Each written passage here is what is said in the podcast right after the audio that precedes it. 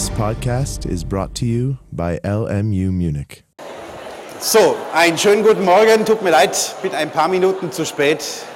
Einerseits bin ich schuld, bin ein bisschen zu spät los. Dann stand ich mit Herrn Streins gegenüberstehend an der roten Ampel und die ist nicht grün geworden. Erst als Herr Streins dann verzweifelt gegen diesen Knopf geschlagen hat, muss ich schon sagen, hat sich dann die Ampel erbarmt. Also jetzt sind wir auf jeden Fall da. Tut mir aber leid, ich werde ein bisschen schneller sprechen, damit wir alles wieder einholen. Nein, ist nicht erforderlich. Sie sind ja schon ziemlich weit. Sie haben jetzt Ihre erste Probeklausur hinter sich gebracht. Wie war? Was war so Ihr Eindruck? War okay? Machbar? Ja, es sieht, sieht jemand verzweifelt aus. Sie sehen auch von der Anzahl der Daseienden nicht so aus, als ob einige ins Koma gefallen wären deswegen. Also ich glaube, das war eine ganz gute Idee. Und wie gesagt, ich habe ja auch, ich wollte ganz bewusst Ihnen jetzt nicht vorkauen, was da dran kommt und, und was gemacht ist, dass Sie einfach mal ein bisschen frei sehen können, was man da so machen kann und was so geplant und was so ja, einfach auf der Agenda steht. Sie werden doch sehr häufig merken, dass Dinge, die drankommen, einfach bei Ihnen noch nie irgendwie vorgekaut worden sind.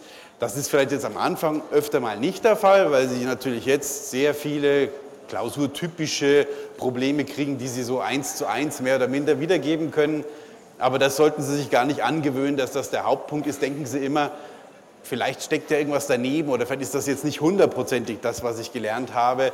So wird es nämlich immer weitergehen. Das sieht dann so aus, als sei es das Problem, das Sie eigentlich kennen, ist aber gar nicht notwendigerweise das Problem, so wie Sie es kennen. Okay, das aber nur der immer zu wiederholende gleiche Vorlauf. Ansonsten sind wir jetzt bei unserem Mordtatbestand.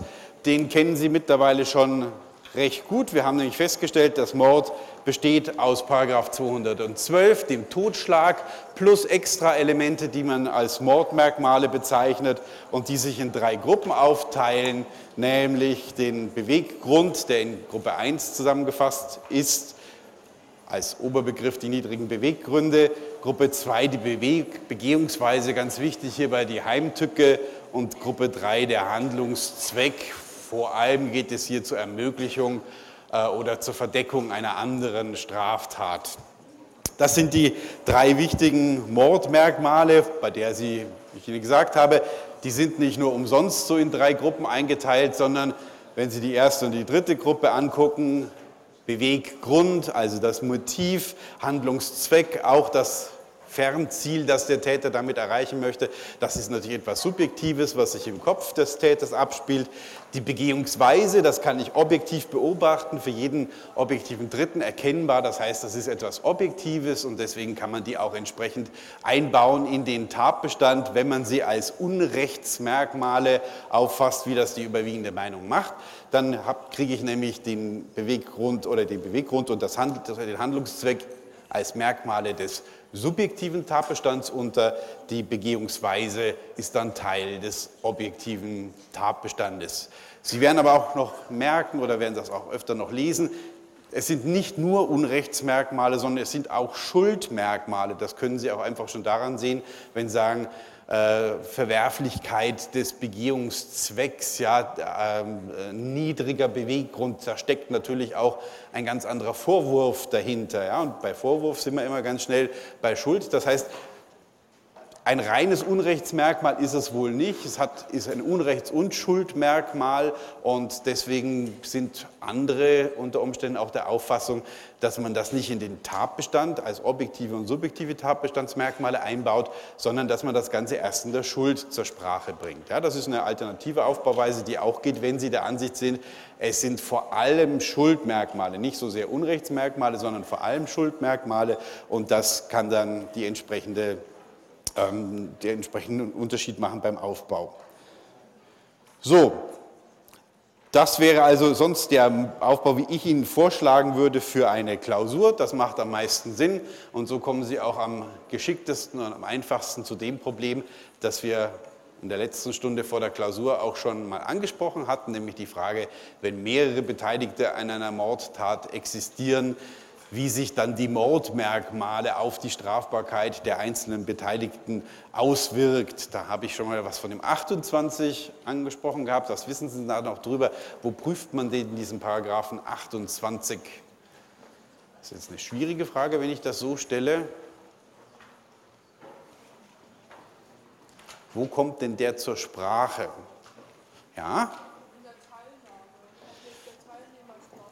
Aha, in der Teilnahme. Und wo, an welcher Stelle würden Sie denn das prüfen, wenn Sie beim Teilnehmer den Paragraph 28 ansprechen? Ja?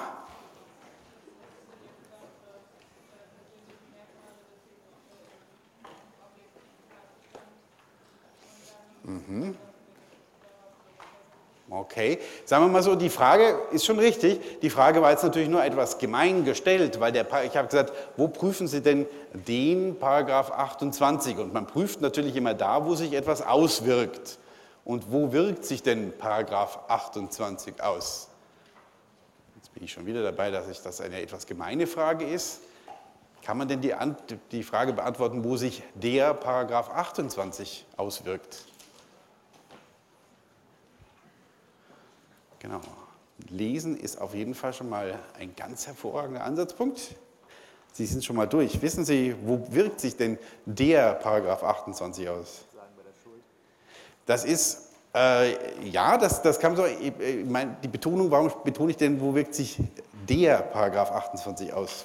Weil Sie jetzt wahrscheinlich da irgendwie ansetzen müssen und sagen müssen, wie jeder gute Jurist antwortet, naja gut, das ist vielleicht nicht die Antwort, die jeder Jurist, ich weiß es nicht, ist nicht unbedingt das weiß.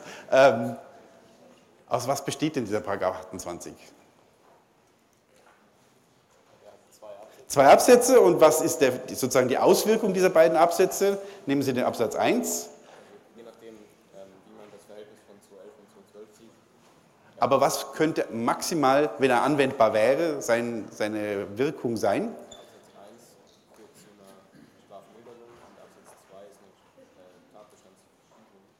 Genau, wenn Sie es jetzt exakt andersrum sagen, ist es vollkommen richtig. Okay, also Absatz 1 führt zu der Tatbestandsverschiebung aus dem Blickwinkel des äh, Anstifters oder Gehilfen.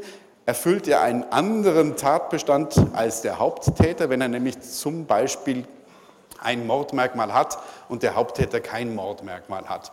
Dann wird der Anstifter wegen Anstiftung zum Mord bestraft der Haupttäter nur wegen eines Totschlags. Das heißt, hier verschiebt sich der Tatbestand, je nachdem, was die Person selbst in eigener Person an, Tat, an Mordmerkmal erfüllt. Das ist der Absatz 1 und der, äh, der Absatz 2, da habe ich jetzt sogar falsch gesagt, das ist der Absatz 2 und der Absatz 1 wird wo relevant? Ich glaube, Sie hatten sogar recht, pardon. Äh, und der Absatz 1 wird wo relevant? Bei rein bei der Strafzumessung. Das heißt, da bleibt die Akzessorietät bestehen und es wird rein bei der Strafzumessung berücksichtigt. Okay, das ist der 28, den müssen wir uns merken. Das heißt, dementsprechend ist auch seine Stellung unterschiedlich. Der 28.2 wird nach dem Tatbestand geprüft, sozusagen als eine Art Tatbestandsannex. Der 28 Absatz 1, der wird erst bei der Strafzumessung, also ganz am Ende äh, hier angesprochen und geprüft. Wichtig. So, und Sie hatten jetzt schon gleich weitergehend gesagt, es kommt darauf an, wie man das Verhältnis von 212 und 211 ähm, hier mit einpreist, hier berücksichtigt. Wo wird das relevant? Bei welchem Merkmal? Also wenn wir jetzt zum Beispiel einen solchen Beteiligten, einen Anstifter haben, wir prüfen dessen Anstiftung und fragen, es könnte aber sein, dass es zu einer Tatbestandsverschiebung nach 28 Absatz 2 kommt. An welchem Tatbestandsmerkmal des Paragraphen 28.2 wird denn relevant, wie das Verhältnis zwischen Mord und Totschlag ist. Ja? Genau, also wie heißt, wie sagt der, der, der 28 selber das? Schärfen, mildern oder ausschließen müsste sozusagen dieses Merkmal sein. Und wir müssten dann die Frage beantworten, ja, ist denn der 211 ein eigenständiger Tatbestand, dann ist jedes Merkmal dieses eigenständigen Tatbestandes strafbegründend. Strafbegründend würde uns führen zu 28 Absatz 1 oder schärft es die Strafe nur gegenüber 212, ist es also quasi eine Qualifikation, dann sind wir bei 28 Absatz 2.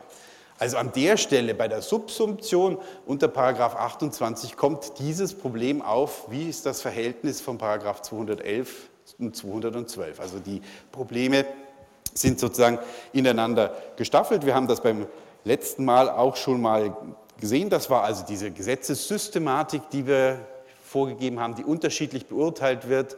Relativ verhärtete Fronten zwischen einer Rechtsprechung, die das schon seit Jahrzehnten so sieht, dass das ein, äh, äh, ähm, äh, selbstständige Tatbestände sind, die nebeneinander stehen, die Mordmerkmale daher strafbegründend sind und die ganz herrschende Lehre, die richtigerweise, wie ich sagen würde, davon ausgeht, dass wir hier also eine hierarchische Stufung haben, nämlich dass Paragraph 212 der Grundtatbestand ist, 211 die Qualifikation und 216 die Privilegierung darstellt. Das Problem des Streites, wie diese Tatbestände zueinander stehen, will ich jetzt mit Ihnen gar nicht nochmal im Einzelnen machen. Da haben wir beim letzten Mal relativ viel dazu gesagt. Sie müssen sich nur ein paar Argumente zurechtlegen. Ähm, natürlich können Sie eine Ansicht haben, wie das unbedingt sein sollte. Wie gesagt, vieles spricht dafür, dass die Literatur recht hat, wenn sie sagt, das ist ein Verhältnis von Qualifikation zu, äh, zu Grundtatbestand zu Privilegierung. Sie werden auch gleich noch sehen, warum das von den Ergebnissen her das Einzige ist, was wirklich Sinn macht.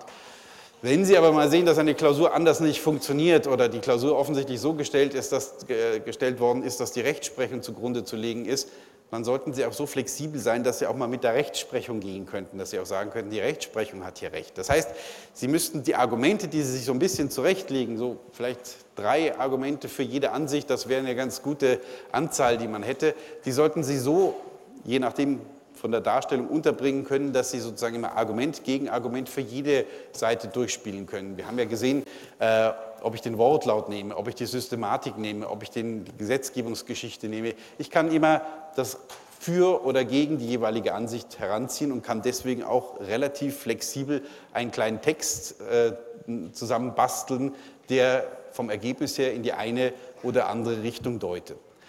Wovor ich bloß ein bisschen warnen würde, ist, dass Sie sozusagen jetzt äh, dogmatisch äh, festgelegt für bestimmte Problemfelder und Problembereiche sich zu Hause quasi auf eine Karteikarte schreiben, Streit um die, das Verhältnis der Tötungsdelikte und das kopieren Sie dann in jede Klausur eins zu eins rein, weil Sie sich hingesetzt haben, zwei Tage darüber nachgedacht haben und dann sind Sie zum Ergebnis gekommen, diese Karteikarte enthält die hundertprozentige Wahrheit. Ja, und das schicken Sie oder das äh, kopieren Sie dann immer Copy and Paste in jede Klausur rein. Das mag dann zwar sein, ja, und dann sind Sie sozusagen prinzipienfest und das ist immer gut so. Das kann aber ein bisschen ungeschickt sein, wenn Sie merken, so läuft die Klausur aber nicht, ja, oder da fehlt mir dann ein wichtiges Problem an einer anderen Stelle, wenn ich das so mache. Also Sie sollten eher so ein bisschen reinhören in die Klausur, wie ist denn die aufgebaut? Was bietet sich denn an? Oder vielleicht kommen gerade ein paar Argumente sogar aus irgendwelchen besagten Beteiliger irgendwas dazu, was hier eine Rolle spielen kann, sodass sie ein bisschen flexibel sein sollen. Und das ist eigentlich auch besser so. Sie sollen ja nicht möglichst wenig auswendig lernen, sondern sie sollen möglichst äh, viel denken.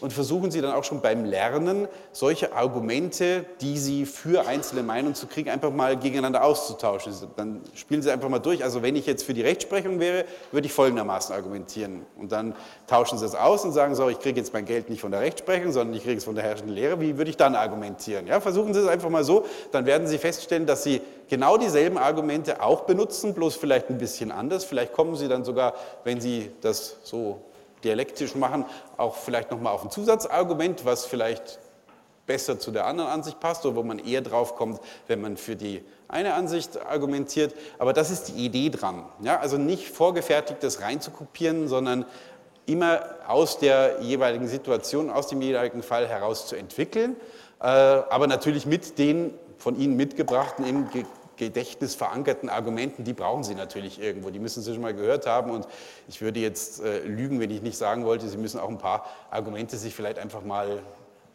am Abend vorher durchlesen, also einfach mal lernen. Ja, das, das, das gehört schon auch dazu, aber als Werkzeug, ja, als Werkzeugkasten, nicht als fertiggebrachtes Regal. Ja, das ist, das ist einfach der, das Wichtige dran.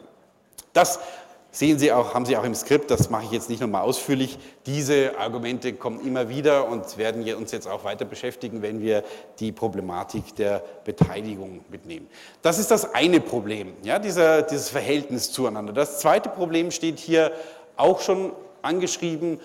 Mord hat als Strafe die lebenslange Freiheitsstrafe und hat eben nur die lebenslange Freiheitsstrafe als eine Strafdrohung. Sie können jetzt beliebig lang im StGB durchblättern. Sie werden feststellen, Sie haben sonst immer als Straffolge eine ein Strafrahmen, wenn Sie jetzt äh, ganz beliebig irgendwelche Delikte, Sie nehmen jetzt die Untreue zum Beispiel, da heißt es dann, Freiheitsstrafe bis zu fünf Jahren. Das heißt, das ist also immer die Mindeststrafe, die, Sie, die mindestzeitige Freiheitsstrafe, drei Monate bis zu fünf Jahren.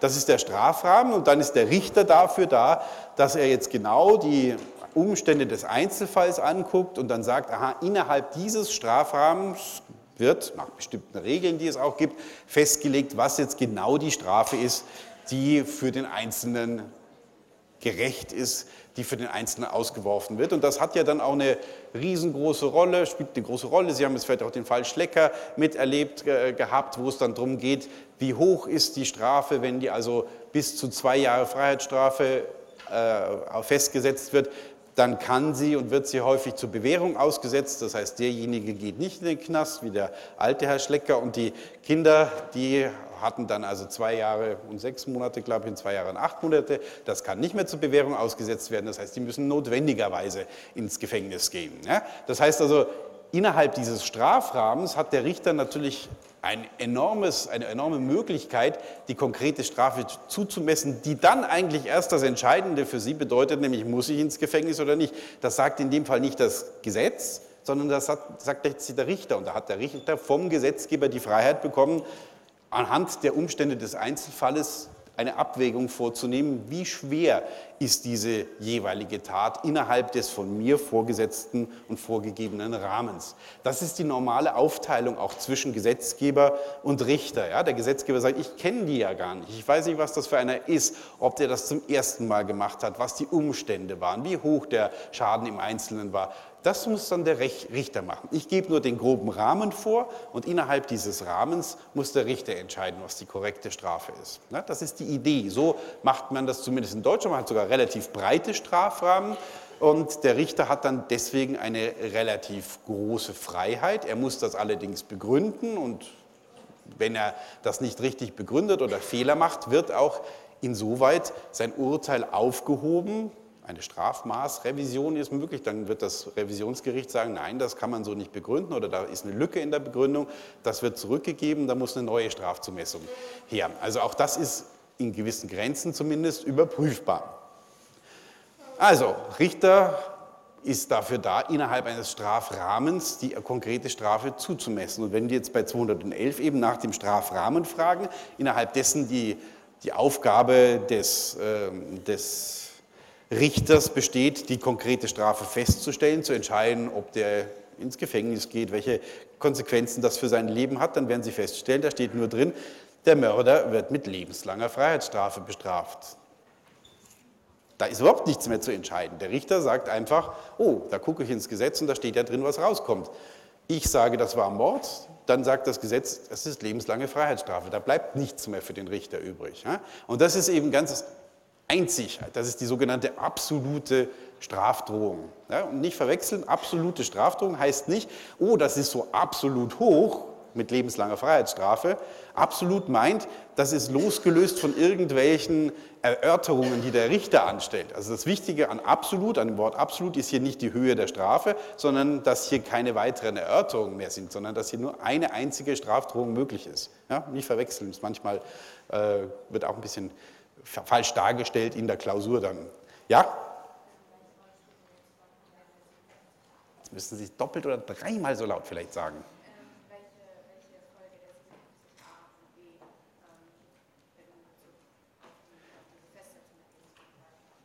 Der, was für A und B? 57 A und B. Also die Strafzumessung, wissen Sie ja, ist selber nicht letzten, äh, Teil unseres, unserer Vorlesung, auch nicht, gar nicht Teil Ihres Studiums. Es gibt eine Vorlesung strafrechtliche Sanktionen, wo das eine Rolle spielt. Sie müssen letztlich eigentlich nur wissen, dass es eigentlich äh, Strafrahmen gibt und die hier eine Rolle spielen. Hier, was Sie meinen mit dem 57a und b, da geht es um Aussetzung des Strafrechts bei lebenslanger Freiheitsstrafe.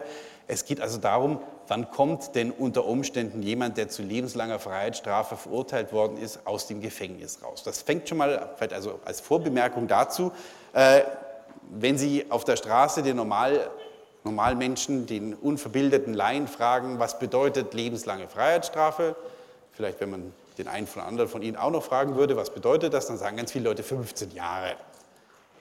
Stimmt das? Nein, stimmt natürlich nicht. 15 Jahre ist die höchste zeitige Freiheitsstrafe, die das Gesetz kennt. Ja, also das ist sozusagen, wenn eine Zeit festgelegt ist als Strafrahmen im Gesetz, dann sind das 15 Jahre als Maximum. Das ist aber nicht lebenslang. Also ich hoffe jetzt bei jedem von Ihnen, dass Sie länger als 15 Jahre leben. Wäre auch ganz nett, aber so ist, meint das Gesetz das auch. Das Gesetz meint, wenn es lebenslang sagt, auch lebenslang. Ja, also das heißt, die Strafe äh, sollte so lange andauern, wie dieser Mensch lebt. So lange sollte der hinter Gitter sein. Wenn Sie sozusagen ein bisschen zurückgehen, dann war die lebenslange Freiheitsstrafe der Ersatz für die Todesstrafe. Ja, das ist, es gab keine Todesstrafe mehr, dann war das nächstschlimmere, was passieren konnte, dann sperren wir ihn so lange weg, wie er lebt. Ja? Deswegen, das ist schon die Idee dahinter, also eine lebenslange Freiheitsstrafe. Wir kommen aber gleich nochmal dazu, ähm, ob das noch sehr zeitgemäß ist, ob man das so akzeptieren kann. Ähm, in anderen Ländern gibt es die zum Beispiel nicht, weil die als ähm, verfassungswidrig erachtet wird, eine solche lebenslange Freiheitsstrafe. Auch das wird uns jetzt gleich beschäftigen, was das vielleicht bedeutet. Aber bloß der Hintergrund ist, lebenslang bedeutet nicht 15 Jahre, sondern lebenslang bedeutet lebenslang. Aber es gibt natürlich die Möglichkeit, dass ich vorzeitig aus dem Gefängnis herauskomme. Das gibt es aber immer. Das gibt es auch bei irgendwelchen äh, zeitigen Freiheitsstrafen. Da gibt es eine Zweidrittelregelung. Wenn ich also zwei Drittel abgesessen habe, dass ich dann unter ganz bestimmten ähm, Voraussetzungen auf Bewährung freigehen kann. Und so etwas gibt es auch bei der lebenslangen Freiheitsstrafe. Und das ist hier auch vorne geregelt, unter welchen Voraussetzungen und ab welchem Zeitpunkt so etwas möglich ist. Das sind aber dann praktisch vollstreckungsrechtliche Fragen, nämlich die Frage, wird denn diese Strafe bis zum Ende vollstreckt oder komme ich früher raus? Und dann kommt jetzt eben die Frage, naja, wann komme ich denn üblicherweise und das ist jetzt auch schon wieder eine falsche Fragestellung, wann komme ich denn üblicherweise raus bei einer lebenslänglichen Verurteilung? Sie, werden wahrscheinlich alle wissen oder sich vorstellen können, dass man die wenigsten also wirklich lebenslang im, Gesitz, äh, im, äh, im Gefängnis bleiben. Und da, es gibt Leute, die sterben im Gefängnis, aber äh, viele kommen vorher raus. Aber eben nicht so, wie man das üblicherweise vielleicht meint, dass das immer 15 Jahre ist. Auch diese vorzeitige äh, auf Bewährung erfolgende Freilassung erfolgt nicht nach 15 Jahren, sondern ist ein bisschen unterschiedlich, auch je nach Region und Bundesland ein bisschen unterschiedlich. Also der Schnitt liegt eher so bei 23 Jahren. Ja? Also das ist was ganz anderes. Das hat nichts mit der normalen höchstzeitigen Höchststrafe zu tun, sondern Sie müssen sich merken, lebenslang meint lebenslang. Ja, das ist erstmal die Drohung, die der Gesetzgeber auch vorsieht in dem Gesetz. Und das soll ganz bewusst viel, viel mehr sein als eine sonstige Freiheitsstrafe, die zeitig bestimmt ist im Gesetz. Ich kann früher rauskommen, so wie in anderen Bereichen auch, durch gute Führung und ähnliches und gute Prognose für die, das Einleben in die Gesellschaft und ähnliches. Aber das geht nicht sofort, sondern nach einer bestimmten Zeit und das ist auch kein Automatismus.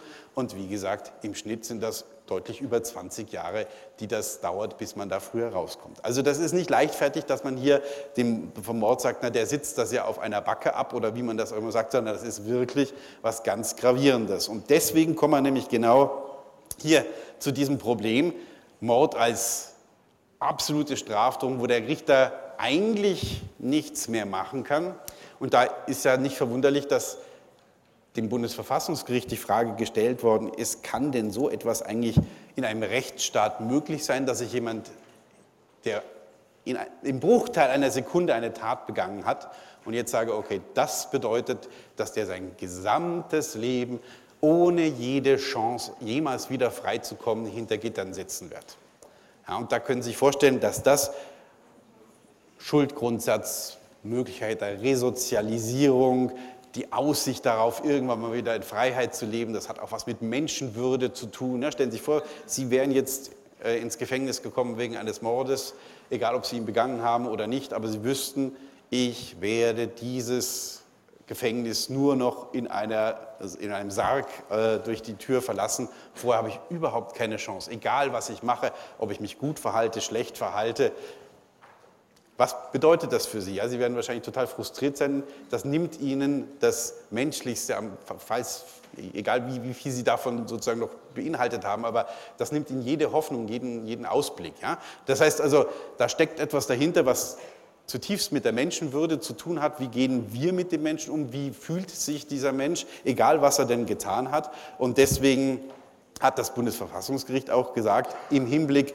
auf die verfassungsrechtlichen Vorgaben, den Schuldgrundsatz, das Rechtsstaatsprinzip, eben auch die Frage der Menschenwürde, muss sichergestellt sein, dass wenn so eine automatische Straffolge lebenslange Freiheitsstrafe tatsächlich erfolgt, dass das nur für solche Taten erfolgt, die wirklich ganz gravierend sind. Die ganz gravierendsten müssen davon erfasst sein, weil dann passt es wiederum, dann habe ich zwar keinen Strafrahmen, aus dem ich auswählen kann, aber wenn wirklich nur die aller, aller schlimmsten Mordfälle, die aller, aller schlimmsten Tötungen unter diesen Mordtatbestand fallen, dann ist für die ja wiederum richtig, dass die Strafe lebenslange Freiheitsstrafe ist. Das wäre dann so, wie wenn ich praktisch für diese Fälle immer den Strafrahmen nach oben ganz ausschöpfen müsste, selbst wenn es einen Strafrahmen gäbe. Ja, wir haben den Strafrahmen nicht, dann sagt das Verfassungsgericht, dann musst du, liebe Rechtsprechung, sicherstellen, also liebe Rechtsprechung im Sinne von liebe ordentliche Rechtsprechung, also ihr Strafgerichte müsst sicherstellen, dass unter diesen Tatbestand des Paragraphen 211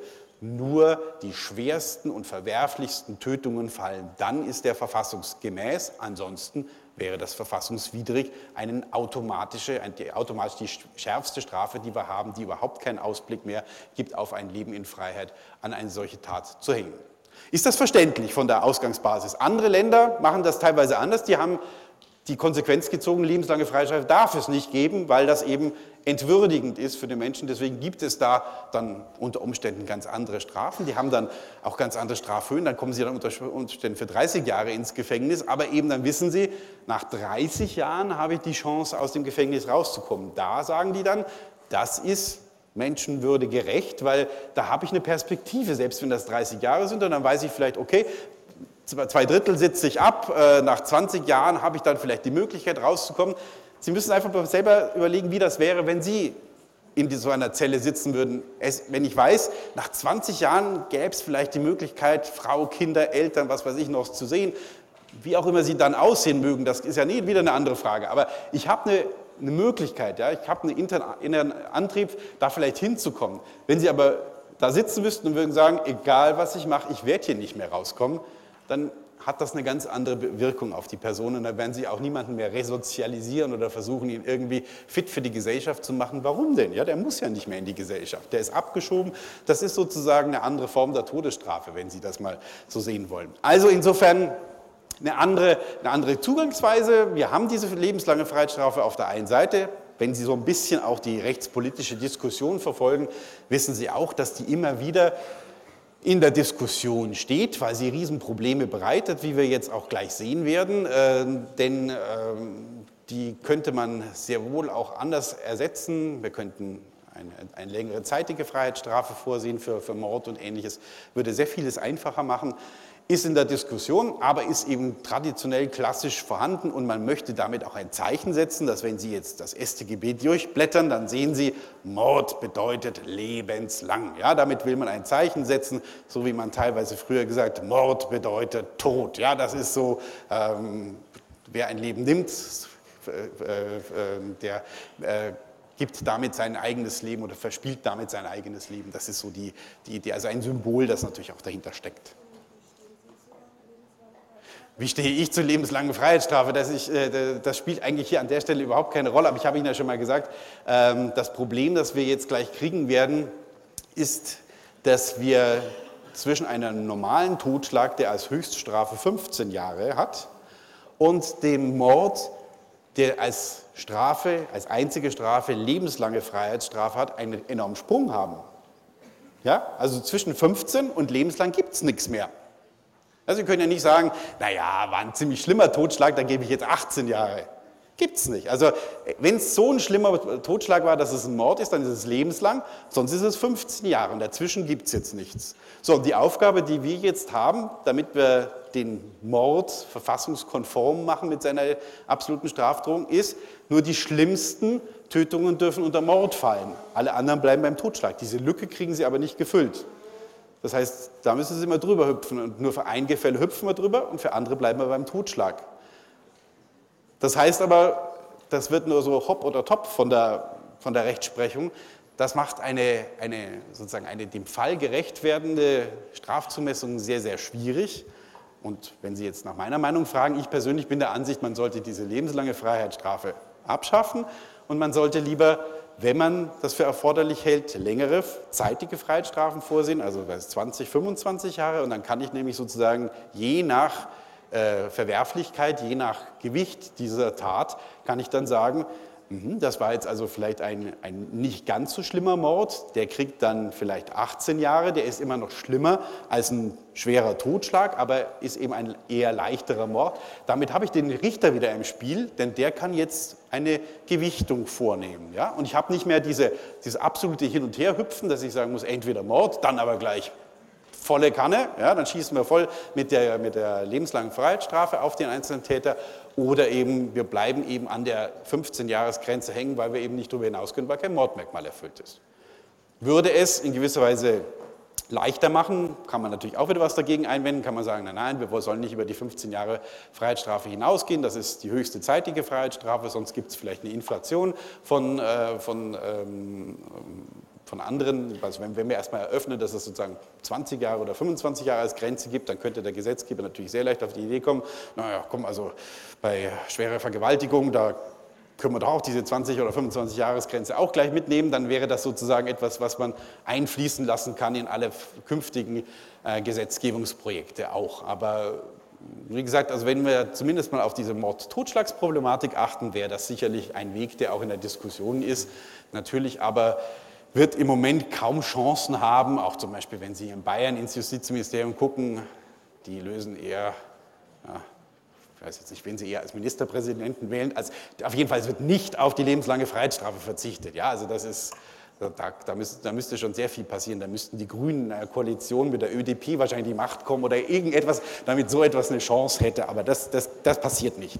Ähm, gut, aber das nur am Rande. Das ist gar nicht bedeutend, was ich dazu sage, sondern wir müssen damit leben und wir müssen das Beste draus machen. So, das ist nämlich das Wichtige, wo Sie jetzt auch wieder ins Spiel kommen, wo jeder Richter ins Spiel kommt. Das Verfassungsgericht hat nämlich gesagt, wir sind quasi an der Grenze der Verfassungswidrigkeit. Also, was passiert, wenn etwas an der Grenze zur Verfassungswidrigkeit ist, auch bei sonstigen Dingen, was muss man dann normalerweise machen, damit man nicht in den verfassungswidrigen Bereich kommt, gerade wenn es darum geht, was kann der äh, Richter da machen, was macht man da? Genau, man muss verfassungskonform auslegen, man muss irgendwie diese Verfassungskonformität sichern oder herstellen, wenn sie denn nicht gegeben ist. Und genau das sind jetzt die Probleme. Wie kann ich denn sicherstellen, dass obwohl ich diese absolute Strafdrohung drin habe, trotzdem eine verfassungskonforme Auslegung vorgenommen wird. Und da gibt es im Prinzip vier, vier Ansatzpunkte dafür, die äh, eigentlich relativ leicht zu merken sind. Das erste, das ist eine Literaturansicht oder ein Literaturvorschlag, kann man sagen, die sagen, na gut, dann müssen wir eine sogenannte positive Typenkorrektur vornehmen. Das heißt, wir lesen in dem Paragraphen 2, wenn ein Mordmerkmal erfüllt ist, zusätzlich ein ungeschriebenes Merkmal hinein, das sagt, und es muss auch noch eine besonders hohe Verwerflichkeit vorliegen, so wie das Bundesverfassungsgericht das gesagt hat. Wenn nämlich eine besonders hohe Verwerflichkeit einer solchen Tat vorliegt, dann kann die lebenslange Freiheitsstrafe nämlich durchaus gerechtfertigt sein.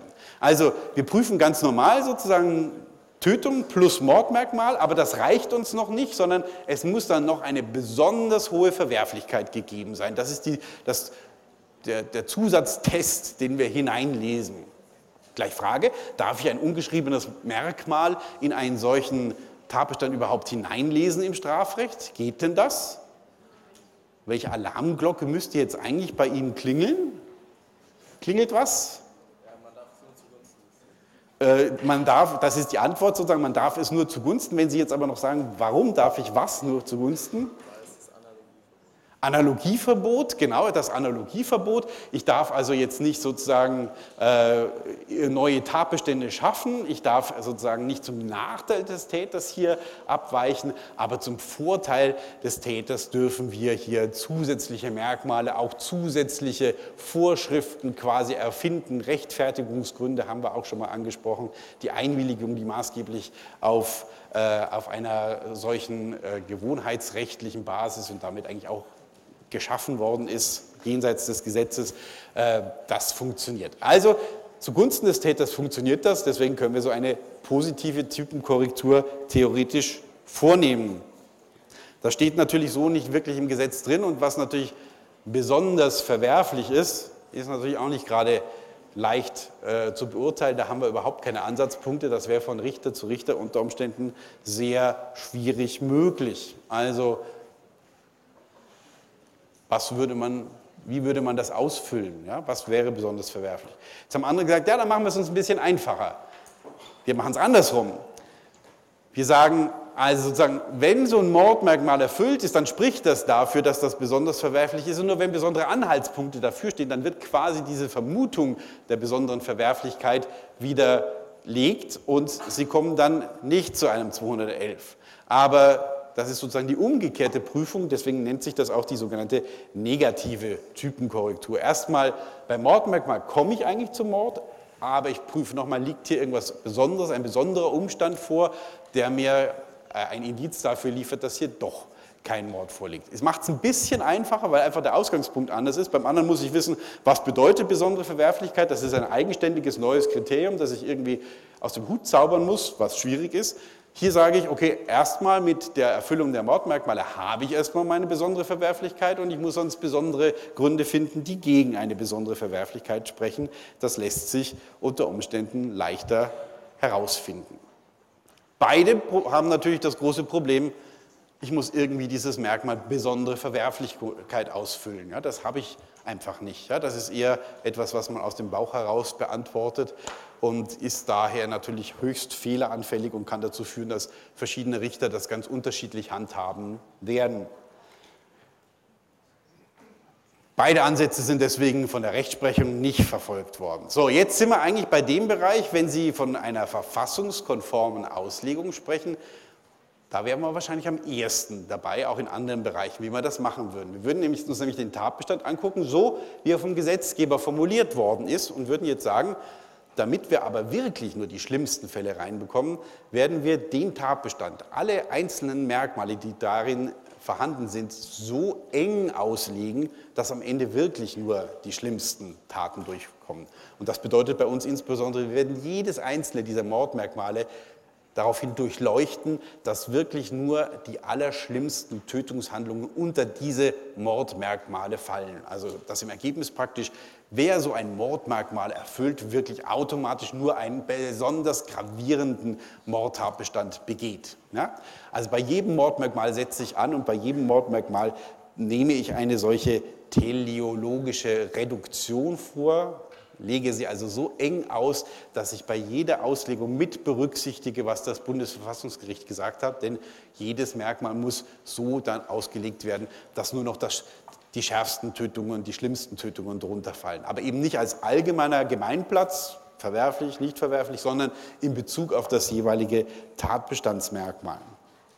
Das werden Sie sehen, das ist das, was auch die Rechtsprechung normalerweise vornimmt was einerseits ein guter Ansatzpunkt ist, ja, weil es bezogen ist auf das jeweilige Mordmerkmal, was aus Ihrer Sicht wieder ein bisschen schlecht ist, weil Sie jetzt bei jedem einzelnen Mordmerkmal wissen müssen, was sind denn so die Leitlinien der Rechtsprechung für eine restriktive Auslegung dieser einzelnen Mordmerkmale? Ja, weil die unterscheiden sich natürlich. Sie sind bloß immer auf der sicheren Seite, wenn Sie jetzt mal an Ihre eigenen Klausuren oder etwas denken, wenn Sie so ein Mordmerkmal ablehnen, aus irgendeiner Begründung können Sie immer sagen, das entspricht auch der, dem Vorgabe einer restriktiven Auslegung, wie sie das Bundesverfassungsgericht vorgegeben hat. Ja, Sie sind immer auf der, eher auf der sicheren Seite, wenn Sie ein solches Mordmerkmal ablehnen, weil das auf jeden Fall vom Ansatzpunkt her restriktiv ausgelegt werden muss. Wenn Sie was großzügig auslegen in der Hinsicht, sind Sie immer auf einer sehr gefährdeten Seite, weil natürlich eine solche Ausdehnung immer in Konflikt, potenziellen Konflikt mit der Vorgabe des Bundesverfassungsgerichts läuft. Ja, und dann gibt es noch eine vierte, und das ist die erstaunlichste aller Lösungen, die die Rechtsprechung entwickelt hat, in Fällen, in denen sie nicht mehr weiterkam. Und das muss man jetzt einfach auch mal sehen. Ein Richter ist auch nur ein Mensch. Ja? Ein Richter ist auch nur ein Mensch und irgendwann kommt er dazu, dass er sagt, jetzt habe ich hier so einen Mordfall. Ja? Und da gibt es ganz tragische Mordfälle, ja? wo also irgendjemand, äh, wir haben also so Haustyrannenfälle zum Beispiel, was weiß ich, da wird eine Frau Jahre, Jahrzehnte lang von ihrem Mann unterdrückt Sie ist aber halt eine kleine schwache Person. Was kann sie machen? Sie nutzt eines Tages ihre Kraft aus und erdrückt sozusagen oder drückt ein, ein, ein Kissen fest auf äh, den schlafenden Ehegatten, sodass er äh, erstickt. Ja?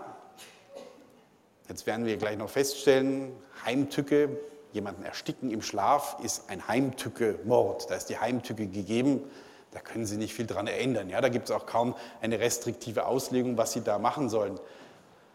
Hm, ja, dann sitzt manchmal der Richter da und sagt, soll ich die Frau jetzt dann für lebenslang in den Knast schicken deswegen, wenn wir keine andere Lösung haben? Also das ist jetzt nur ein Beispielsfall. Es gibt viele solche Beispielsfälle oder wo ein jemand, der ein aussichtsloses Leben vor sich hat, einen Selbstmord äh, äh, hat und jemand anderen dann mitnimmt, ein Kind mitnimmt in den Tod, weil, es denkt, weil er denkt, na, allein kann ich den hier nicht mehr zurücklassen, der ist lebensunfähig ohne mich, nehme ich mit und begeht dann auch irgendwie eine, eine heimtückische Tötung oder ähnliches, wo man am Mordmerkmal nichts mehr machen kann. Und dann gibt es eben so Fälle, wo dann die Rechtsprechung sagt, aber das kann doch nie sein. Ja, da können wir doch jetzt nicht trotz der ganzen also der Selbstmord muss natürlich schiefgegangen sein, sonst wäre er nicht vor Gericht. Ähm, den können wir doch nicht so sozusagen ein Leben lang hinter, hinter Gitter sperren. Und dann gibt es eben eine Art Korrektur, die die Rechtsprechung entwickelt hat, und das ist die sogenannte Rechtsfolgenlösung. Allerdings, die steht so nicht im Gesetz, ähm, ist wirklich erfunden worden von der Rechtsprechung jenseits des Gesetzes Geht auch nur, weil es zugunsten des Beschuldigten ist, sonst wäre das natürlich ein klarer Verstoß gegen das Analogieverbot.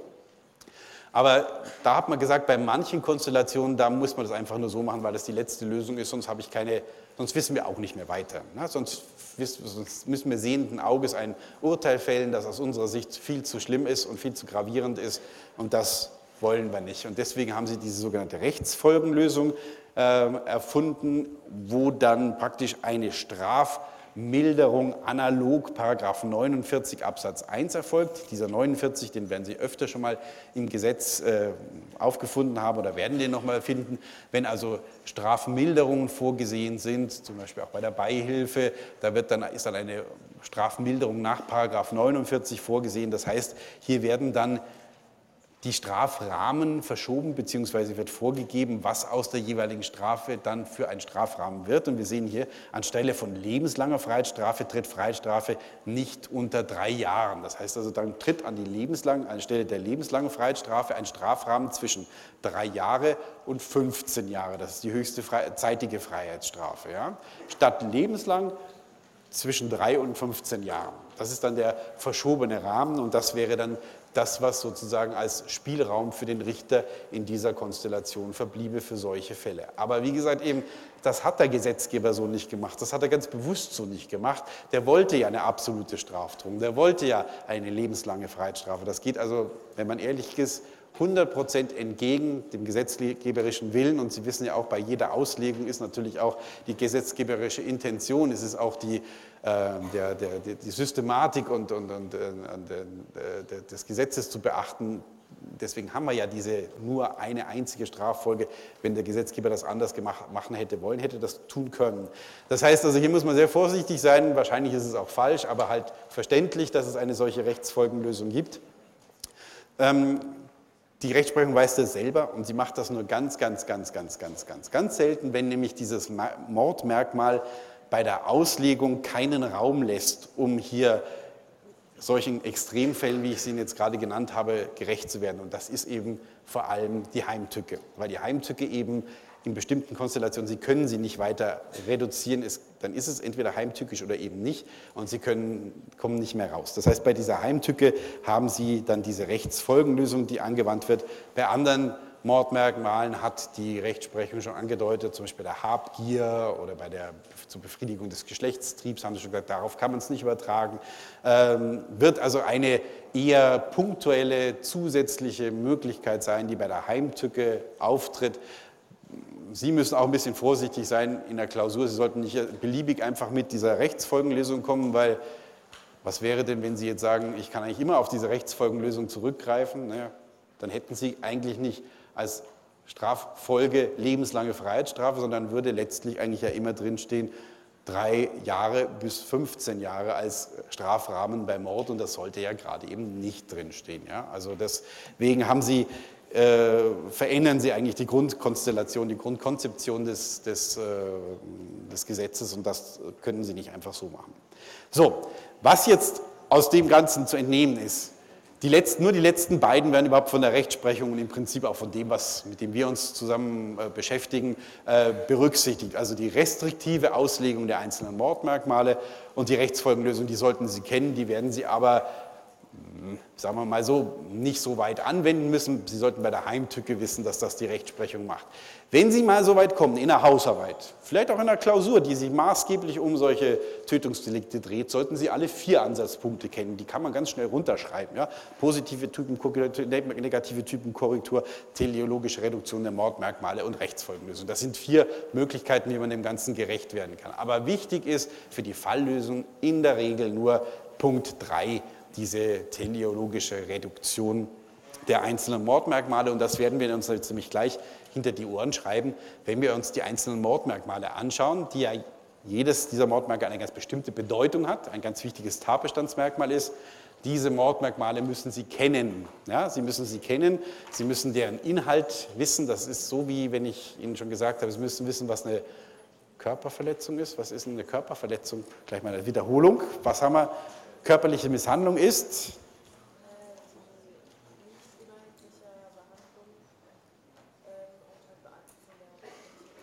Genau, üble und unangemessene Behandlung, die das körperliche Wohlbefinden nicht nur unerheblich beeinträchtigt. Also so eine Definition, ich habe gesagt, bei der Urkunde gibt es so etwas, die frage ich jetzt nicht, die müssen Sie noch nicht wissen, aber das müssen Sie jetzt gleich wissen bei den, ja im Prinzip bei fast allen dieser Mordmerkmale, weil sie so wichtig sind. Und weil sie eben sozusagen, weil es auf jedes Wörtchen ankommt. Jedes Wörtchen kann entscheiden, ob jemand lebenslang in den Knast geht oder bei maximal 15 Jahren rauskommt. Also bloß wenn Sie mal zu Hause sitzen und sagen, oh, jetzt muss ich diese blöde Definition lernen, denken Sie dran, jedes einzelne Wort, das Sie vielleicht auch nur ein bisschen falsch lernen, entscheidet darüber, ob der aussichts, quasi aussichtslos im Knast sitzt oder vielleicht äh, relativ nur eine zeitige Freiheitsstrafe hat. Also insofern bitte seien sich der Verantwortung auch bewusst, die hier die Sprache hat und die auch deswegen auch diese Definitionen mit sich bringen. Und gerade weil wir darum kämpfen werden jetzt oder auch darum ringen werden, die eine restriktive Interpretation zu finden, also vielleicht durch ein zusätzliches Wörtchen weniger Fälle unter dieses Mordmerkmal fallen zu lassen, sodass hier auch weniger Mordverurteilungen dann möglich sind. Ja, also dann gehen wir mal so die einzelnen Merkmale durch, und zwar in der Reihenfolge, wie sie bei, bei einer Prüfung auch auftauchen würden. Das heißt, zuerst zu denjenigen Merkmalen, die hier im objektiven Tatbestand auftauchen werden und auftauchen würden. Und das sind also erstmal die, das ist die zweite Gruppe. Muss ich nochmal schnell schauen. Genau. Heimtücke. Ganz wichtige Definition. Eine der wichtigsten Definitionen, die Sie in diesem Grundkurs mitbringen werden, mitnehmen werden, ist das, was hier steht. Heimtücke ist Ausnutzung der Arg- und Wehrlosigkeit des Opfers. Das Plus X, das können Sie sich jetzt einfach mal dazu merken. Vielleicht können, sagt Ihnen das jetzt schon was. Warum steht da Plus X?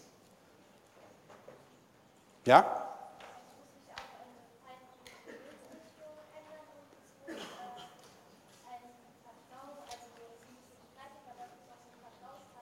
Also Sie wissen jetzt schon sehr viel. Ähm, dass da gibt es also verschiedenste Merkmale, die an diese Stelle des Plus X gesetzt werden. Meine Frage war nur, warum eigentlich überhaupt noch ein Plus x? Warum verlange ich noch mehr bei dieser Definition? Das entspricht welcher Vorgabe?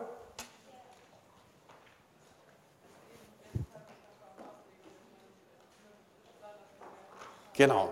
Also je mehr Elemente meine Definition aufweist bei der Umschreibung eines Mordmerkmals, desto enger wird das, was rauskommt. Ja, je mehr ich Anforderungen an die Definition habe, desto weniger Fälle kommen raus. Das heißt, je mehr Kriterien ich jetzt hier mit einem Plus anknüpfe, desto mehr komme ich dieser, dieser Vorgabe nach äh, Reduktion, teleologischer Reduktion entgegen. Deswegen man ist im Prinzip so weit heute, dass man sagt, es muss auf jeden Fall was dazu kommen. Das würde noch nicht reichen, Ausnutzung der Arg- und Wehrlosigkeit des Opfers. Das ist das Kernelement dieser Heimtücke. Aber um wirklich sozusagen noch diese teleologische Reduktion durchzusetzen und durch, äh, durchzuführen, brauche ich noch ein Kriterium mehr. Und Sie haben jetzt schon zwei angesprochen. Ähm, das ist sehr umstritten, was das letztlich ist. Und da gibt es wiederum einen Streit zwischen Rechtsprechung und Literatur. Sie sehen, da fängt es dann schon wieder an, wie dann dieses Merkmal im Einzelnen äh, ähm, gehandhabt wird. Und das ist dann manchmal auch, hängt das davon ab, aufgrund welches, welches Falles das Ganze vor die Gerichte kommt.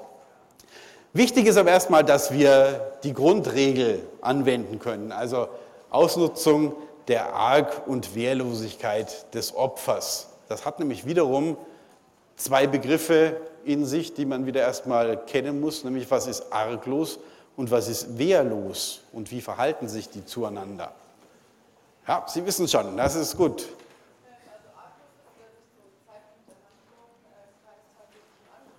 Also, ich wiederhole es bloß, damit man es versteht. Arglos ist, wer sich zum Zeitpunkt der relevanten Handlung, das ist die mit Tötungsvorsatz begangene Handlung oder versuchte Handlung, keines Angriffs auf sein Leben versieht, ja, das ist arglos, setzt Argwohn voraus, wie wir gleich noch sehen werden. Und was bedeutet wehrlos? Ja?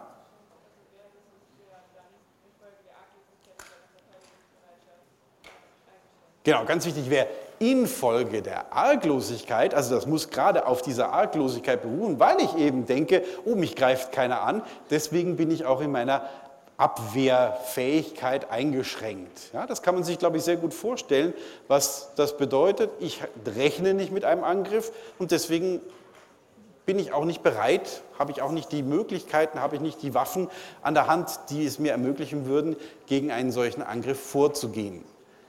Ja, das ist also, wenn Sie es mal so überlegen, dieser Heim, wie soll ich sagen, Heimtückemord, das ist ein besonders feiger Mord. Ja? Der nutzt einfach eine Situation aus, wo ein anderer einfach nicht damit rechnet und das ist quasi seine schlimmste Waffe, weil der rechnet nicht damit und deswegen ist er auch nicht bewaffnet für eine, für eine Gegenwehr. Ja, das Gegen, Gegenstück zu so einem Heimtückemord wäre ein offenes Duell auf der Straße. Ja? Wir treffen uns, beide sind bewaffnet bis unter die Zähne und jeder weiß, in jedem Moment geht's los. Das ist praktisch genau das Gegenstück zu einem Heimtückemord. Ja? Das eine sozusagen die zwei kernigen Männer, die sich gegenüberstellen, oder zwei kernige Frauen, je nachdem. Äh, und das andere ist also die, der, der Heimtückemord, wo ein, ein ganz feiger Mord und der deswegen als besonders verwerflich gebrandmarkt wird durch diesen Mordtatbestand. So, jetzt kommt es aber hier auch wieder auf jedes einzelne Wörtchen an. Ich habe Ihnen vorhin gesagt, ein typischer Heimtückemord, der auch häufig passiert ist, Tötung im Schlaf. Ja, ich drücke jemanden ein Kissen auf, äh, auf das Gesicht, während er schläft. Das ist jetzt aber eigentlich gar nicht, ist ein, typ, also ein typischer Heimtückemord, ist aber gar nicht so hundertprozentig einfach zu erklären, weil wir gesagt, gesagt haben, also Argwohn bedeutet, wer sich keines Angriffs versieht. Er muss aber, und das habe ich so ein bisschen eingeflochten, er muss aber die Fähigkeit zum Argwohn überhaupt besitzen. Er muss also in der Situation überhaupt in der Lage sein, sich keines Angriffs zu versehen. Jetzt könnte man sagen, ja, der schläft sowieso, der liegt ja da, der macht sich ja überhaupt keine Vorstellung, ob überhaupt jemand äh, ihn angreifen wird oder nicht. Ja, dann könnte ich ja sagen, na, wenn sich keiner, niemand eine Vorstellung machen kann, ob ein Angriff zustande kommt oder nicht, dann kann er auch kein, keine Arglosigkeit haben, weil er sich ja gar keine Vorstellung darüber macht. Und das ist jetzt ganz wichtig, ein kleiner Spruch, den Sie immer mitnehmen müssen. Ja,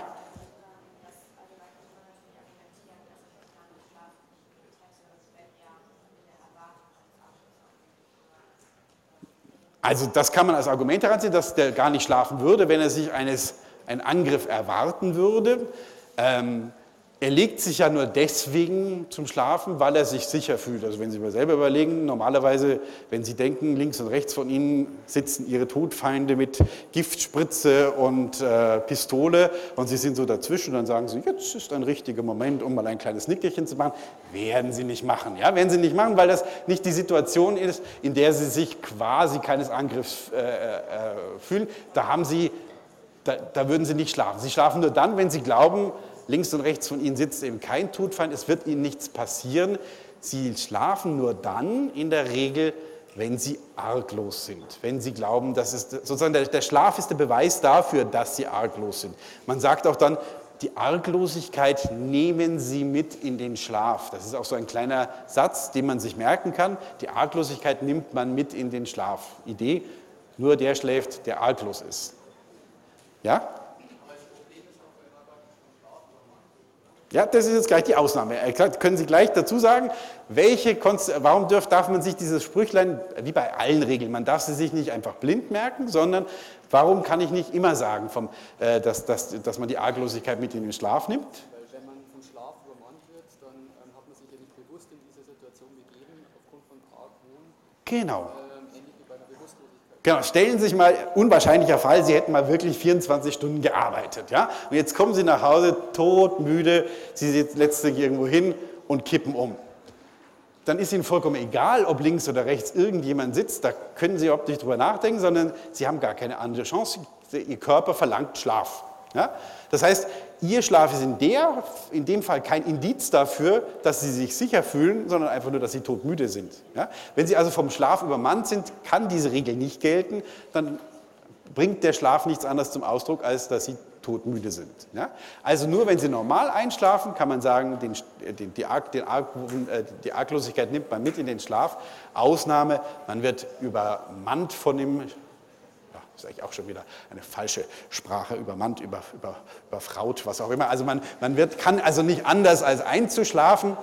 Und dann wird hier, also ist eine Ausnahme zu dieser Regel, dann kann man also auch in dem Fall ausnahmsweise einmal nicht arglos sein. Und dasselbe kann man jetzt gleich übertragen auf einen Besinnungslosen. Wenn jemand besinnungslos ist, der also quasi weggekippt ist, weil er krankheitsbedingt hier das Bewusstsein verliert, dann hat auch das natürlich nichts mit Arglosigkeit zu tun, denn der kippt ja weg, unabhängig davon, ob er sich sicher fühlt oder nicht sicher fühlt. Die Ursachen sind ganz andere. Also bei vom Schlaf übermannten Personen, bei bewusstlosen Personen sagt dieser Zustand gar nichts darüber aus, nur dieser normale, natürliche Schlaf sagt etwas aus, dass man die Arglosigkeit mit in den Schlaf nimmt. Eine andere Fallgruppe, die man sich noch merken muss, Argwohn ist natürlich eine gewisse Fähigkeit, die hat man, wenn Sie mal so ein bisschen mit kleinen Kindern zu tun haben, die sind so zutraulich zu jedem und immer. Äh, das heißt, die fasst man erst ab einem bestimmten Alter, wo man dann mal merkt, ah, es gibt doch ein paar Schweinehunde unter den Menschen. Da wird man dann erstmal so ein bisschen kritisch und sagt, hm, also da muss ich dann doch aufpassen. Aber kleine Kinder haben das nicht. Ja, also bis ungefähr drei Jahre, sagt man, ist ein, ein Mensch nicht in der Lage, argwöhnisch zu sein. Das heißt, eigentlich kann ich bis drei Jahre keinen Mord an einem Kind begehen. Ja, weil es ja, das ist jetzt sozusagen sehr negativ für das Kind, weil ich sage, es kann kein Argwohn fassen, dann kann es also sozusagen hier äh, auch nicht äh, unter Ausnutzung der Arglosigkeit ermordet werden, weil es ja nicht arglos war. Das ist einerseits richtig, andererseits nicht, weil man jetzt als Ersatz dann sagt, wenn auch das Kind nicht arglos sein kann, dann stellt man, wenn es einen Beschützer gibt, auf die Beschützerperson ab, die in der Nähe ist und für das Kind den Beschützer äh, darstellt, denn der wenn der dann ausgeschaltet wird, denn wenn dessen Arglosigkeit ausgeschaltet wird, um eine entsprechende äh, Tat zu begehen, dann ist dessen Arglosigkeit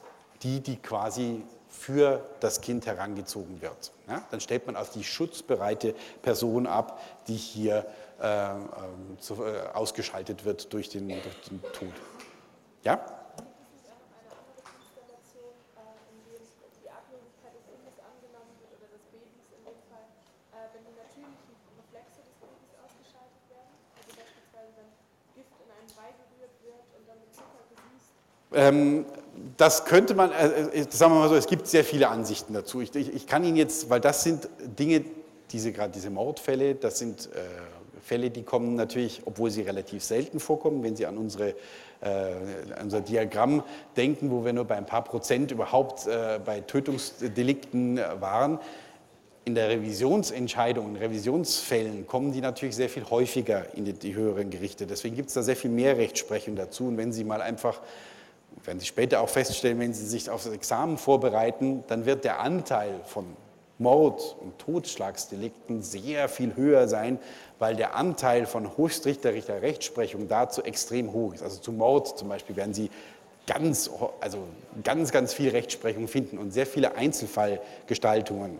Aber normalerweise äh, wird man so abstellen, dass man auf den schutzbereiten Dritten abstellt, nicht auf das Kind selbst, weil es eben selber nicht den Argwohn fassen, äh, Argwohn fassen kann. Das ist also der Normalfall. Jetzt könnte es sein, ich weiß nicht genau, an welchen Fall Sie denken, aber dass man da noch eine, eine Ausnahme geschaffen hat. Wie gesagt, ich sage Ihnen immer, das ist natürlich auch etwas einzelfallbezogen, um was es hier jeweils geht. Ich kann hier nur ein bisschen holzschnittartig mit Ihnen so die wichtigsten Konstellationen durchgehen. Es könnte jetzt sein, dass, müsste man nochmal drüber reden, ob das jetzt ein Fall war, wo man noch eine andere äh, Lösung gefunden hat. Ein paar Dinge sind, also wie gesagt, Schlaf ist wichtig, Bewusstlosigkeit ist wichtig. Das sind immer die ganz, ganz äh, großen Dinge. Das nächste ist verbale Auseinandersetzung im Vorfeld. Ja, oft hat das Ganze eine Vorgeschichte, wie es zu einer Tötung kommt.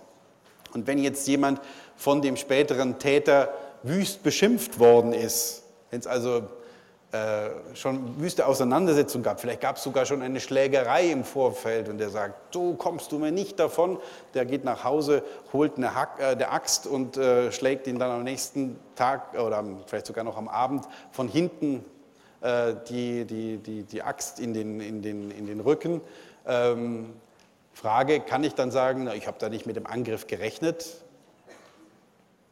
Oder muss ich sagen, naja, selbst wenn man mal gestritten hat, wenn man ein böses Wort ausgetauscht hat, dann darf ich dem eigentlich schon nicht mehr vertrauen, dann bin ich eigentlich schon nicht mehr arglos. Also kann man sich sicher so nähern, dass man sagt, wenn es eine rein verbale Auseinandersetzung war, dann muss ich nicht mit einem tätlichen Angriff auf mein Leben rechnen. Das wird es wohl nicht sein. Aber wenn gewalttätige Übergriffe bereits unmittelbar vorangegangen sind, dann wird in der Regel kein Raum für Heimtücke mehr äh, vorhanden sein, weil dann musste man damit rechnen, dass, wenn es zumindest im unmittelbaren Anschluss ist, dass hier unter Umständen eine, eine weitere Attacke folgen wird. Dann bin ich unter Umständen eben nicht mehr arglos, weil ich bereits im Zusammenhang mit der ganzen Streitigkeit im, bei Angriffen bin, die über das bloß Verbale hinausgehen. Es gibt noch so eine, Konst also wie gesagt, ich, ich mache jetzt nur so ein paar wichtige Fallkonstellation. Da gibt es Tausende, die dazukommen, die Sie auch teilweise noch kennenlernen werden, aber nur einfach, um, um Ihnen mal zu zeigen, wie weit das gehen kann oder wo man auch sehr, alles auch sehr umstritten übrigens, ähm, Erpressung, bei einer Erpressung zum Beispiel. Also es gibt Konstellationen, wo der Erpresser sagt, okay, ich komme bei dir vorbei und dann möchte ich das Geld haben. Er kommt vorbei und wird dann von dem Erpressungsopfer hinterrücks erschlagen. Und die Frage ist, war der dann eigentlich arglos, der Täter der Erpressung, wenn er hier sein Geld einkassiert oder musste er nicht, weil er ja jetzt sozusagen das Geld aus dieser Tat äh, bekommen möchte, musste er nicht damit rechnen, dass was passiert? Ja?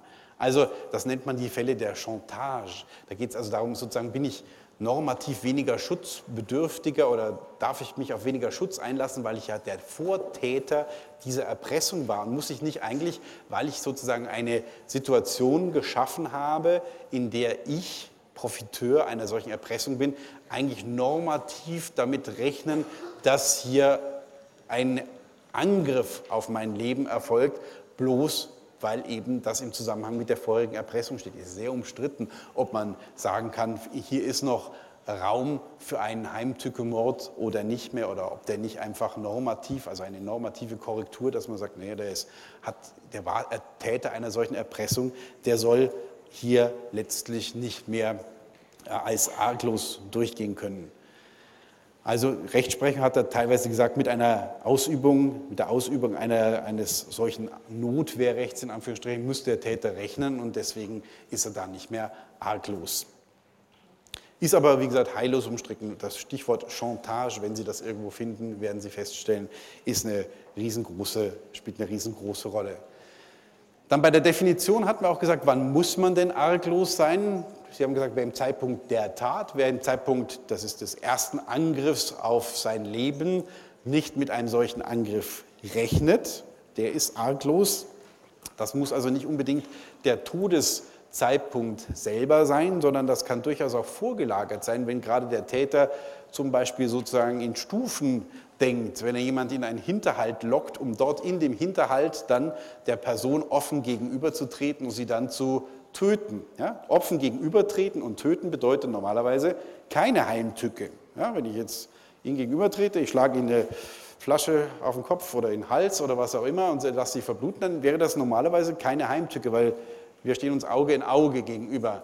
Wenn ich sie aber vorher so in einen Hinterhalt locke, dass sie gar nicht mehr weg können, dann waren sie in dem Moment, in dem ich mit Vorsatz, mit Tötungsvorsatz sie bereits in den Hinterhalt gelockt habe, hatten sie keine Chance mehr auszuweichen.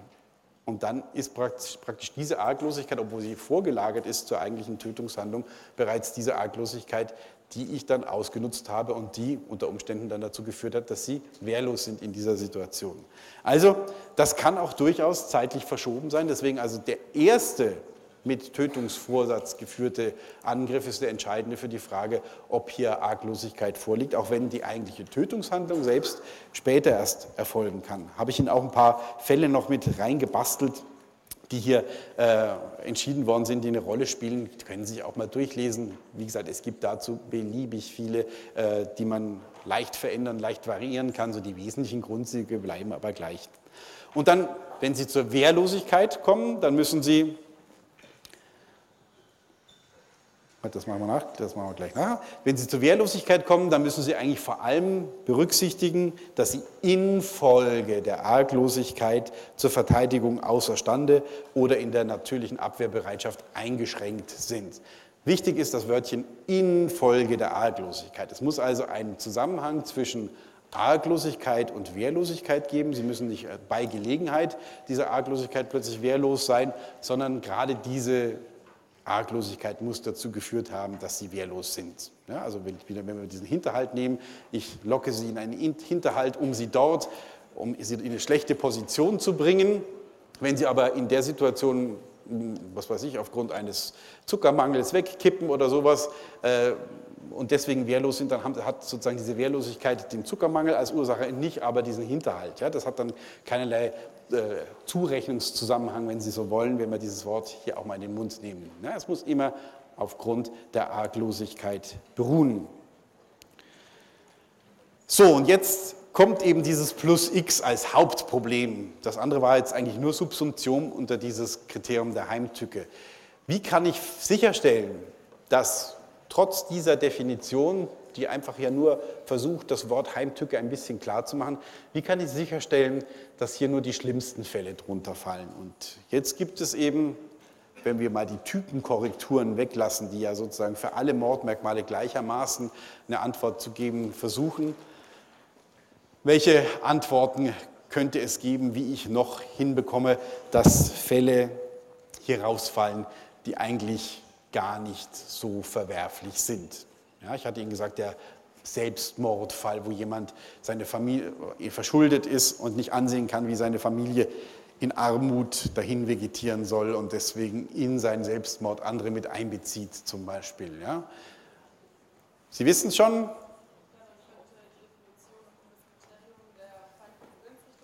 Genau, lassen wir das mal. Also als in feindlicher Willensrichtung ist die eine Konstellation, die die Rechtsprechung gerade im Hinblick auf solche Fälle, wie ich es jetzt gerade genannt habe, wer eigentlich aus Mitteln oder aus, aus Motiven die für andere gedacht sind, die also zugunsten anderer gedacht sind. Also er möchte, er möchte sich um die Familie kümmern, auch wenn ein bisschen auf eigenartige Art und Weise, aber er möchte sozusagen die Familie nicht im Stich lassen, er möchte sie nicht in der Armut im Stich lassen und deswegen nimmt er sie mit in den Tod, dann ist das keine feindliche Willensrichtung, sondern ist eigentlich eher altruistisch gedacht. Ja? Also das macht die Rechtsprechung und nimmt deswegen mit zur Definition Ausnutzung der Arg- und Wehrlosigkeit des Opfers in feindlicher Willensrichtung und nimmt damit solche Fälle wie den Selbstmord mit Folge für Familie und ähnliches mit aus. Wenn ich keine feindliche Willensrichtung mit, äh, mit äh, feststellen kann, spielt das keine Rolle. Oder auch, wenn jemand einen anderen tötet, der schwerst krank ist,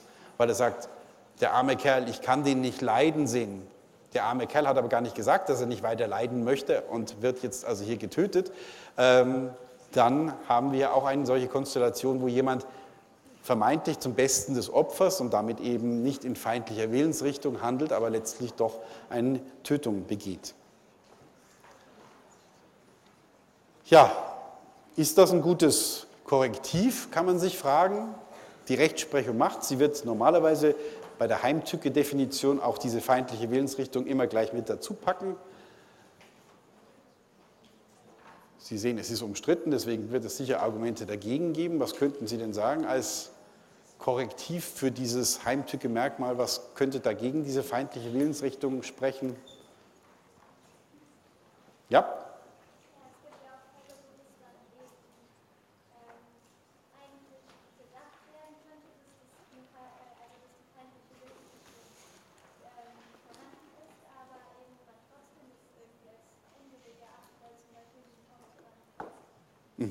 Also das kann sein, dass das zu unbilligen Ergebnissen letztlich führt, oder auch wenn Sie auch mal überlegen, man hat natürlich jetzt eine ganz bestimmte Konstellation im Auge. Ich hatte gerade diesen Selbstmordfall, die Frage, wenn man jemanden von Schmerzen erlösen will. Das sind ganz, ganz, ganz bestimmte Fallkonstellationen, die man im Auge hatte, als man dieses, äh, dieses bestimmte Merkmal eingefügt hat. Das taugt also auch nur für ganz bestimmte Merkmale, weswegen wir auch die Nummer zwei hier noch dabei haben, nämlich die Rechtsfolgenlösung, wo nämlich andere Fälle erfasst werden, die hier mit der feindlichen Willensrichtung nicht aufge Sogen sind. Das heißt also, das mag schon sein, dass da einige Fälle rausfallen, aber es ist kein allgemein taugliches teleologisches Merkmal, das hier zu einer Reduktion führt, die, allgemein tauglich wäre. Das wird da auch vorgeworfen. Das sind halt bestimmte Fälle, die dazu geführt haben, dass man das aufführt, aber das greift bei weitem nicht bei allen und bringt keine allgemeine Lösung. Und deswegen muss man fairerweise sagen, macht die Rechtsprechung ja auch nicht nur diese Erweiterung durch in feindlicher Willensrichtung, sondern bei außergewöhnlichen Umständen hat sie dann noch diese Rechtsfolgenlösung, dass sie sagt, na gut, also selbst dann, wenn ich dazu komme, dass hier Heimtücke vorliegt, weil ich auch nicht wegen der feindlichen Willensrichtung ausscheide, dann kann ich bei bestimmten gravierenden Umständen auch noch zu dieser sogenannten Rechtsfolgenlösung kommen, die natürlich wieder in sich wieder sehr unbestimmt ist, aber das ist sozusagen das zweite Ventil, wo ich rauskomme, wenn nicht diese besondere Konstellation der feindlichen Willensrichtung vorliegt. Aber wie gesagt, wenn ich die Definition schon oder wenn ich eine teleologische Reduktion vornehme, ist es natürlich wünschenswert, eine möglichst weitgehende zu finden. Das macht im Prinzip auch die Literatur, die den zweiten Vorschlag unterbreitet, die nämlich sagt, Sie haben das offensichtlich alle schon mal in der AG gemacht, deswegen wissen Sie es. Was ist der zweite Vorschlag? Das wäre jetzt sozusagen bei mir der dritte, aber, aber wenn wir den zweiten mal äh, nehmen, das ist ein sehr weit verbreiteter, in der Literatur sehr weit verbreiteter Vorschlag, quasi als Hauptgegenmeinung zur, zur Rechtsprechung. Der verwerfliche Vertrauensbruch, das also immer als plus x die Idee ist, dass ein verwerflicher Vertrauensbruch hinzukommen muss. Also Ausnutzung der Arg- und Wehrlosigkeit des Opfers unter einem verwerflichen Vertrauensbruch. Das passt auch für viele Fälle, ja? weil ich gerade Locken, einen Hinterhalt haben wir gesagt oder ähnliches, da versuche ich quasi eine Art Vertrauensverhältnis aufzubauen und das nutze ich aus, um hier die Tat begehen zu können. Das passt also an und für sich ganz gut für viele Fälle dieser Heimtücke. Das Problem ist bloß, es passt halt auch nicht wieder auf alle. Das passt nur wieder auf ganz bestimmte, die ich mir raussuche und bestimmte Fälle, die eigentlich relativ eindeutig heimtücke Morde sind, nach dem, was man so üblicherweise unterstellt, würden darunter überhaupt nicht fallen. Könnten Sie sich vielleicht vorstellen, was wirklich ganz klassisch auch ein Heimtücke-Mord ist, der mit einem Vertrauensbruch überhaupt nichts zu tun hat, weil einfach da gar keine Beziehung zwischen Täter und Opfer da ist. Entschuldigung.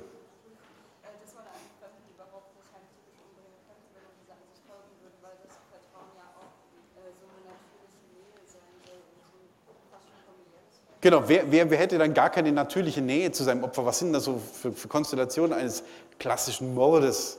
Ja? Ein Attentat, ja, ein Scharfschütze, ja, oder so irgendetwas.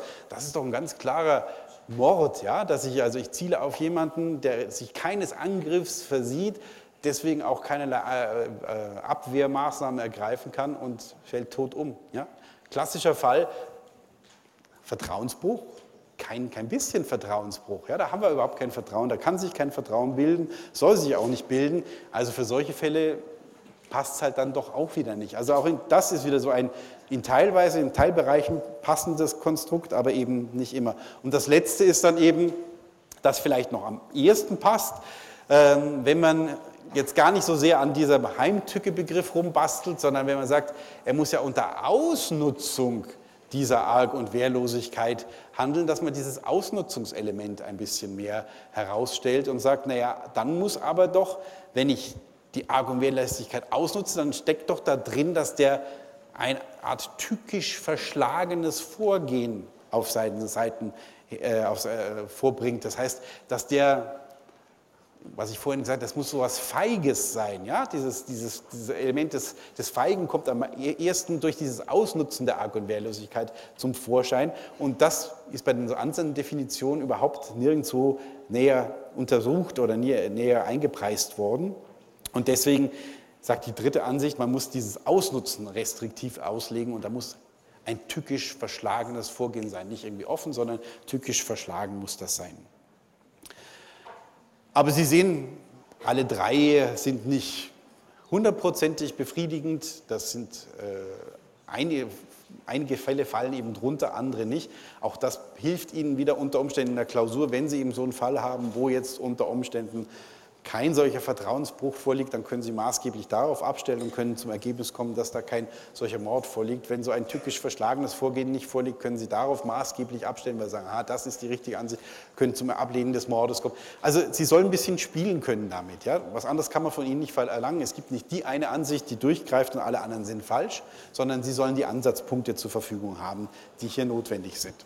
Gut, das war diese Heimtücke, ganz wichtig, also ganz wichtiger Punkt beim Mord. Grausam, zweiter Punkt bei, dem zweiten, äh, bei der zweiten Gruppe. Wer dem Opfer im Rahmen der Tötungshandlung aus gefühlloser, unbarmherziger Gesinnung durch Dauerstärke oder Wiederholung der Schmerzverursachung besonders schwere Qualen körperlicher oder seelischer Art zufügt.